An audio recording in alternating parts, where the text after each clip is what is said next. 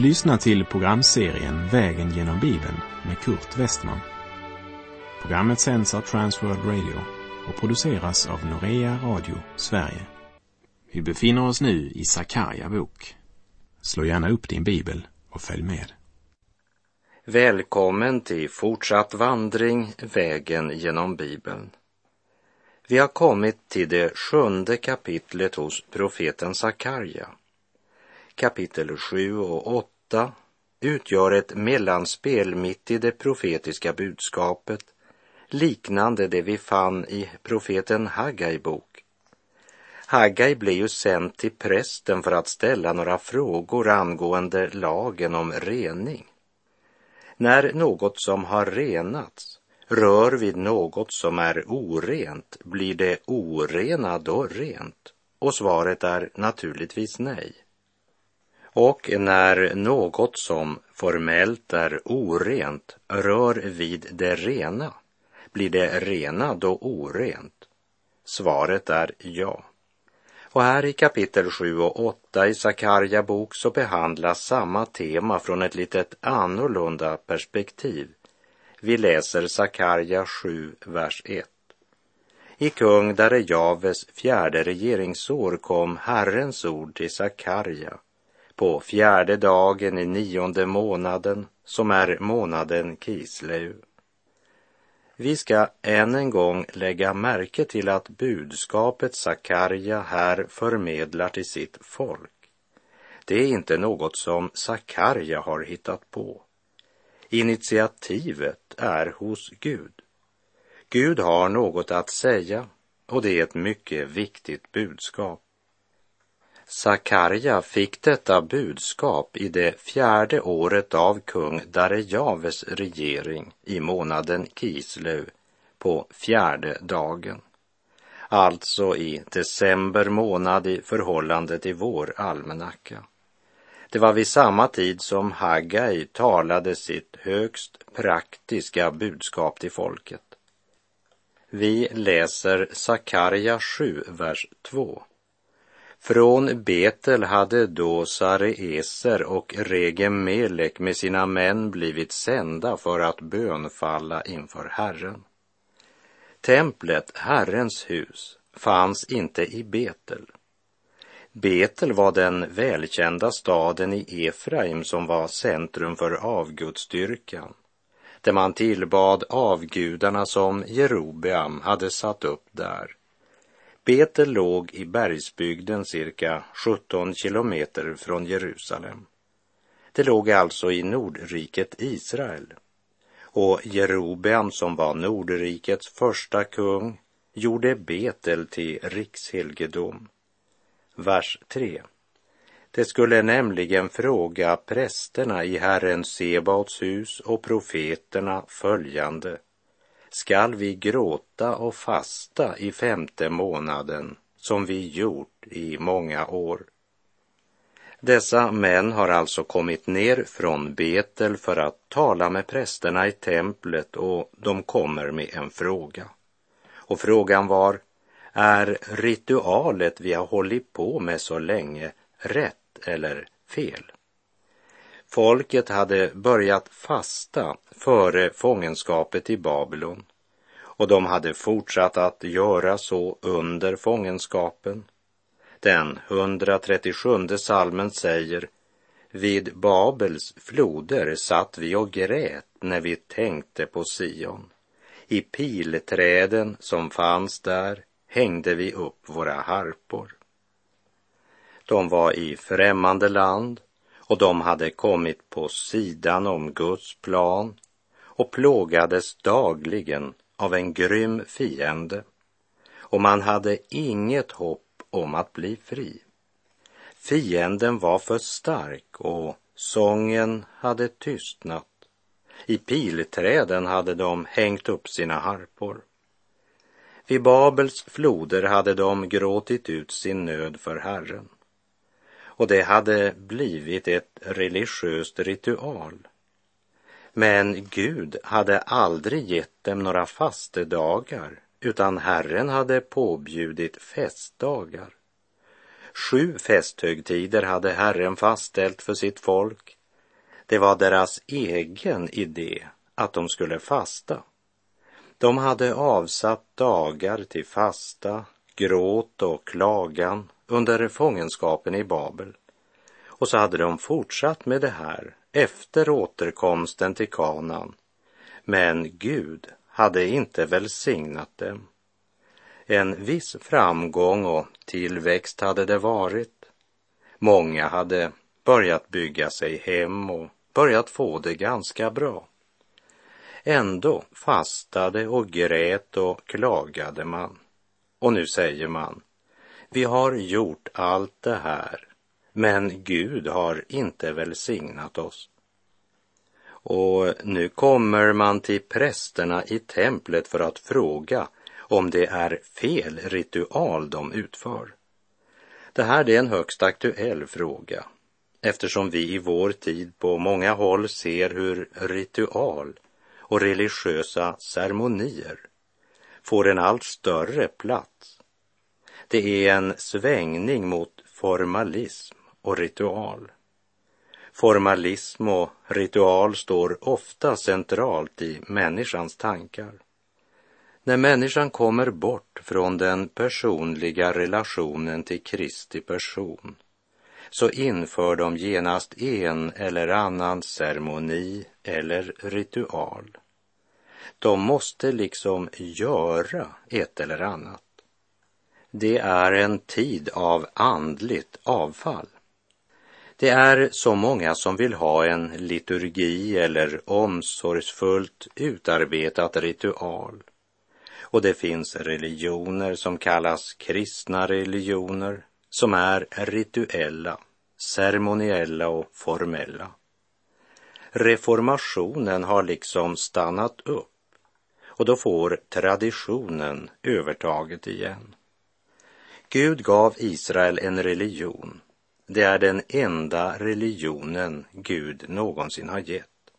Och den var verkligen ritualistisk. Det kunde inte vara annorlunda eftersom Guds ande inte var utgjuten i det troendes hjärtan på den tiden.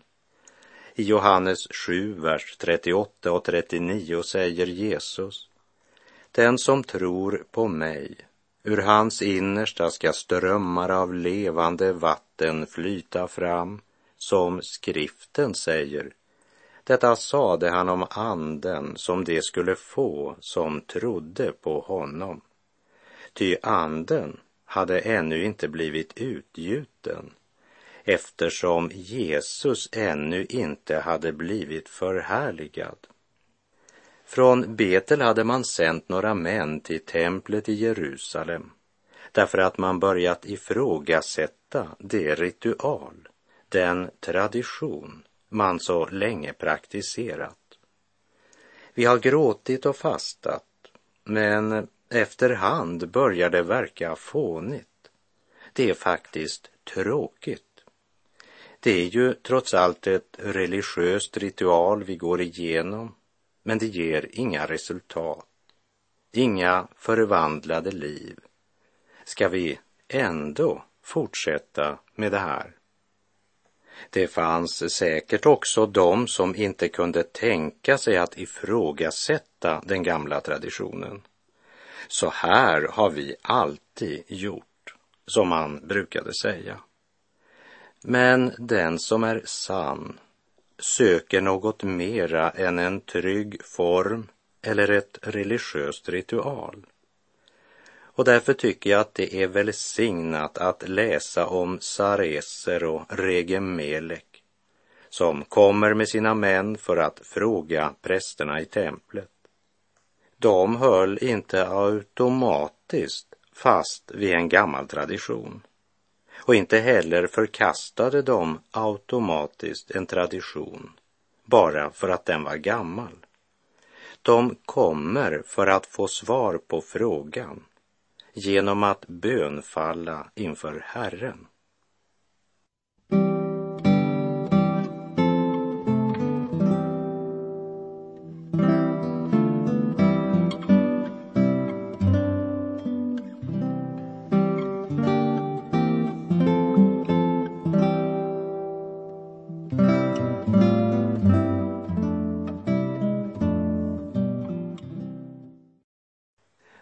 Män hade blivit sända från Betel till Herrens tempel för att fråga om deras tradition med fasta, gråt och klagan var riktig eller fel.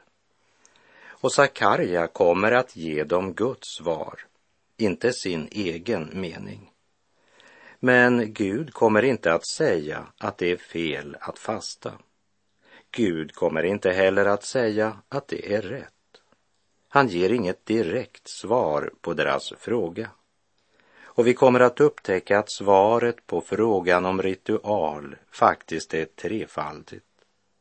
Om hjärtat är rätt inför Gud är ritualet rätt. Verserna 4 till och med 7. Det andra svaret är att när hjärtat inte är rätt så är ritualet fel. Verserna 8 till och med 14. Det tredje svaret det finner vi i kapitel 8 och det är att Guds plan med Jerusalem förändras inte av något ritual. Och det skulle vara svar nog till alla dessa som säger låt oss göra det eller det för att påskynda Jesu återkomst. Kära vän, du kan inte påskynda hans återkomst en sekund genom det du gör.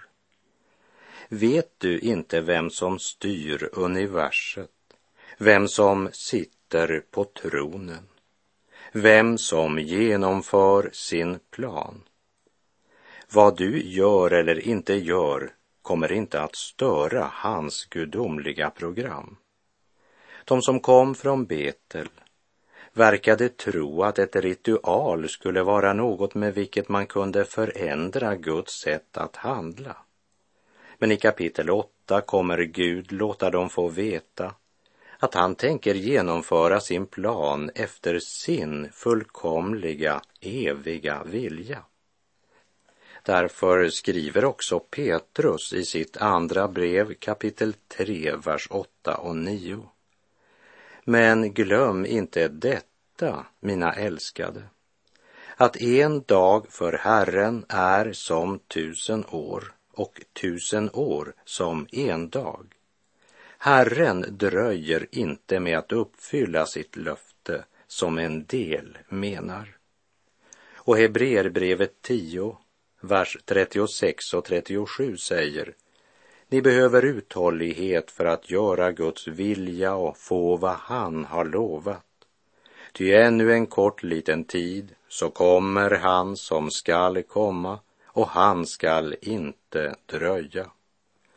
Gud är på tronen ännu och han genomför sin plan i sin tid.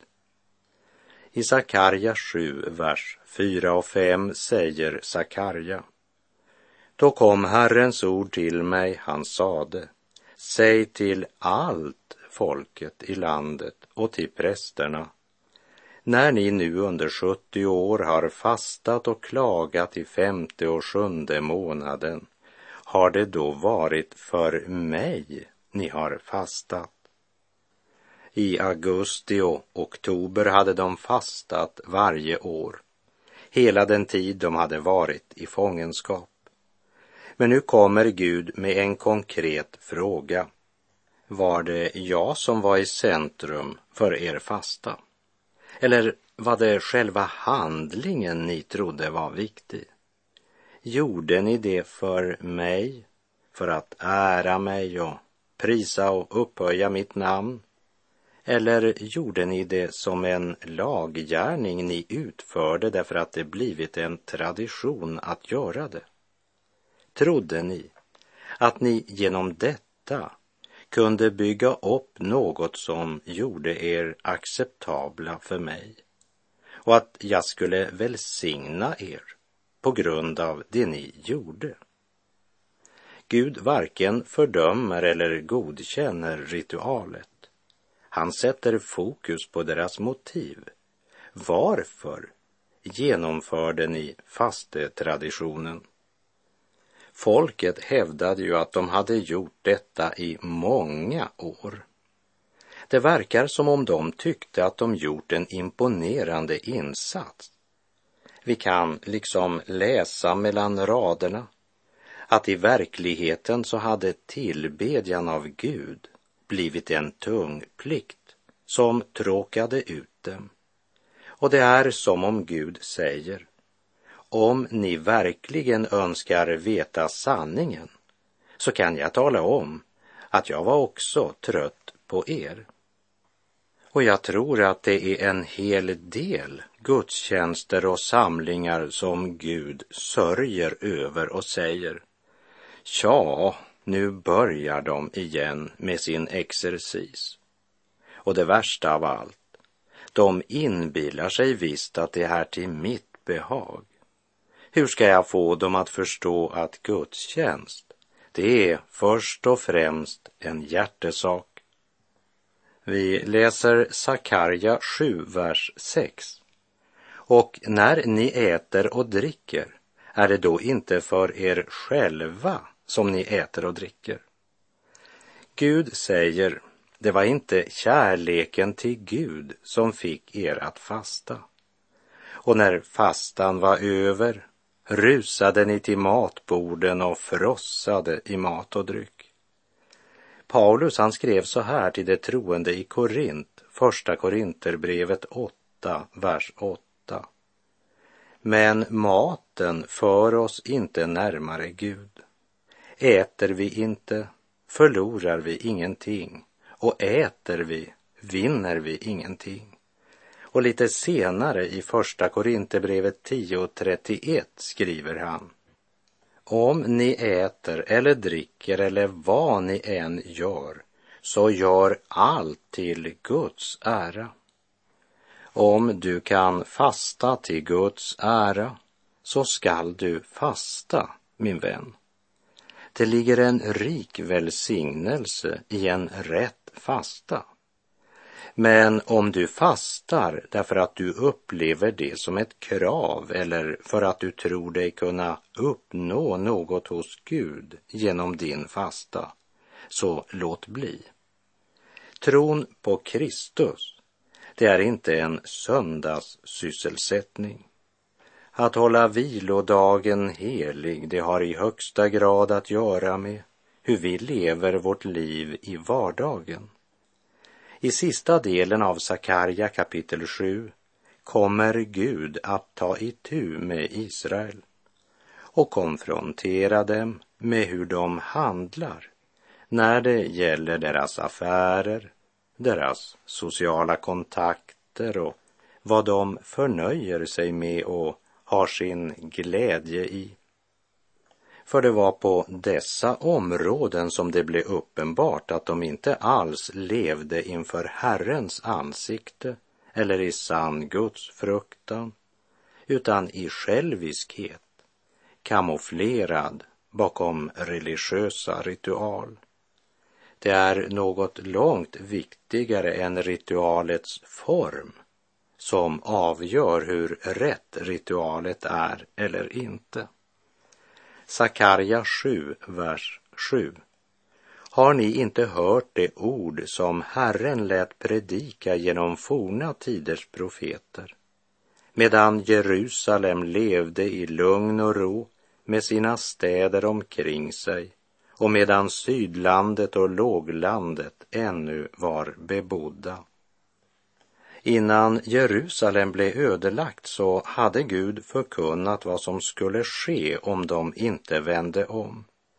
Men de fortsatte med sina religiösa ritual medan deras hjärtan var långt borta från Gud.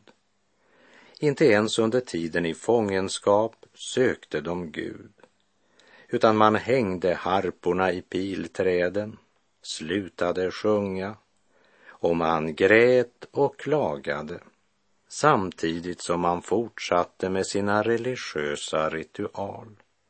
Och när de återvänt till Jerusalem fortsatte de på samma sätt.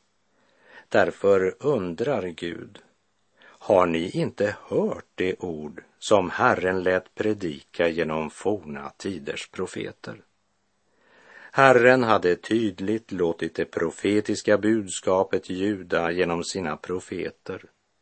Gud hade låtit varningsropet höras. Han talade om att Jerusalem skulle ödeläggas på grund av deras synder, om de inte vände om. Men de ville inte höra, ville inte lyda Herren.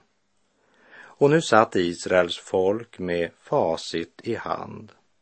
Det hade gått precis som Herren hade förutsagt. Jerusalem blev ödelagt. Folket blev bortfört i fångenskap. Det är som Gud säger. Ni har inte bara sett uppfyllelsen av det profetiska budskapet. Några av er har erfarit allt det här i era egna liv och ändå vänder ni inte om. Har ni inte hört det ord som Herren lät predika genom forna tiders profeter? Visst hade de hört och visst hade de nickat bifallande till de profetiska sanningarna. Men de handlade inte därefter. De var bara ordets hörare. De blev aldrig ordets görare. Men de menade sig vara Guds folk. De var ju så duktiga på att genomföra alla sina religiösa traditioner. Man var noga med gudstjänstordningen. Det var bara hjärtat man glömde.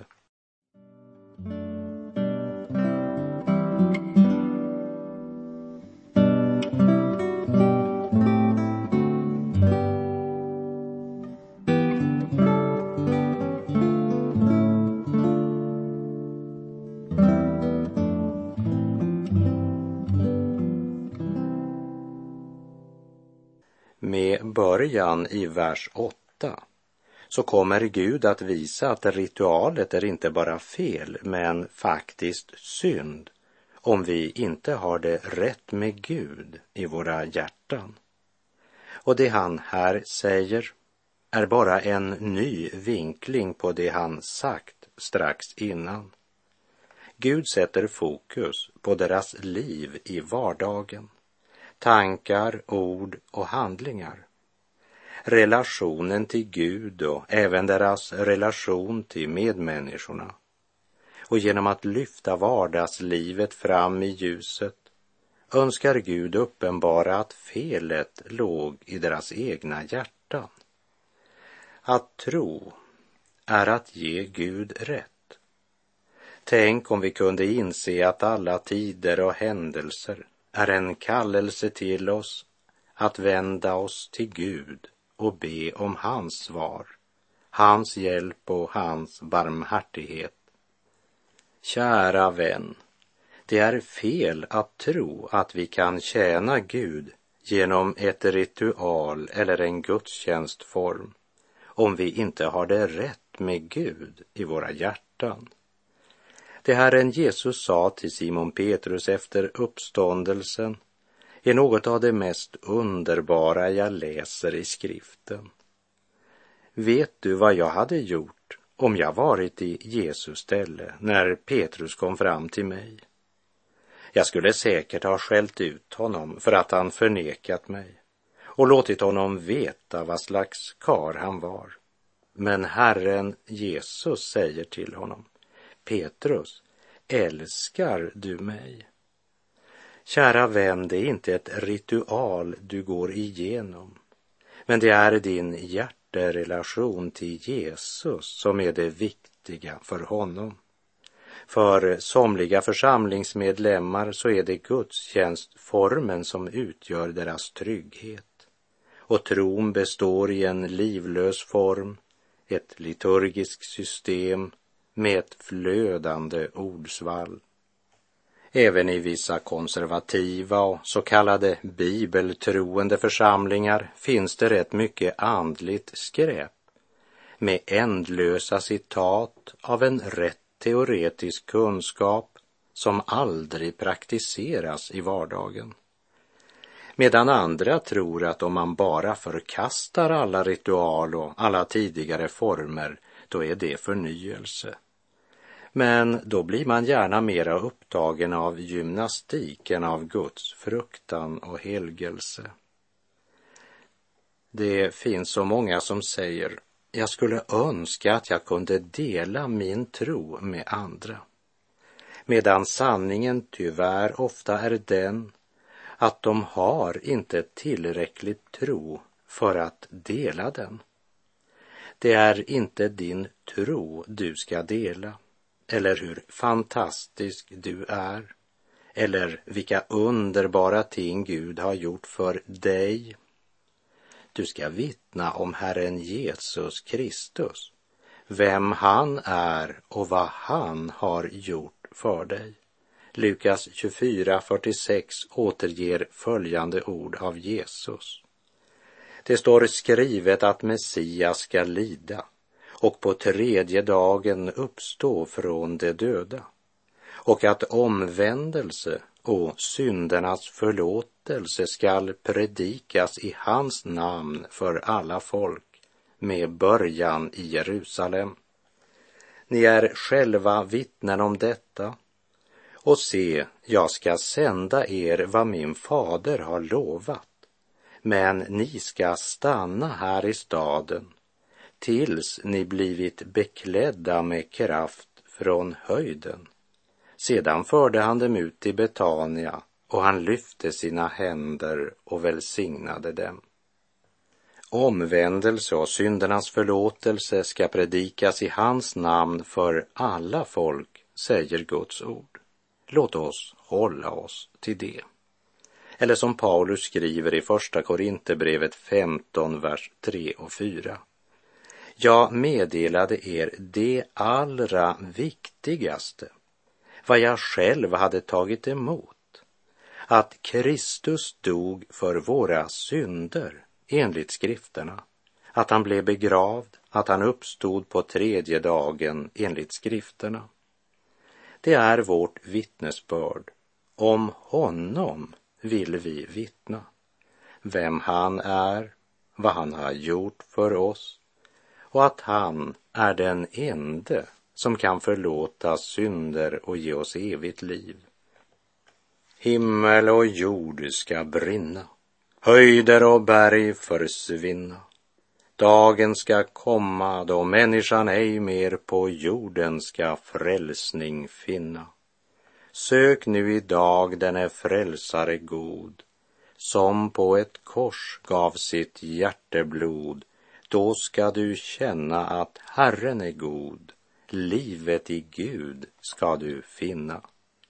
Herren vare med dig, må hans välsignelse vila över dig. Gud är god. Du har lyssnat till programserien Vägen genom Bibeln med Kurt Westman som sänds av Transworld Radio. Programserien är producerad av Norea Radio Sverige. Om du önskar mer information om vårt radiomissionsarbete så skriv till Norea Radio Sverige, box 3419 103 68 Stockholm. Adressen är alltså Norea Radio Sverige box 3419. Postnumret 10368 Stockholm.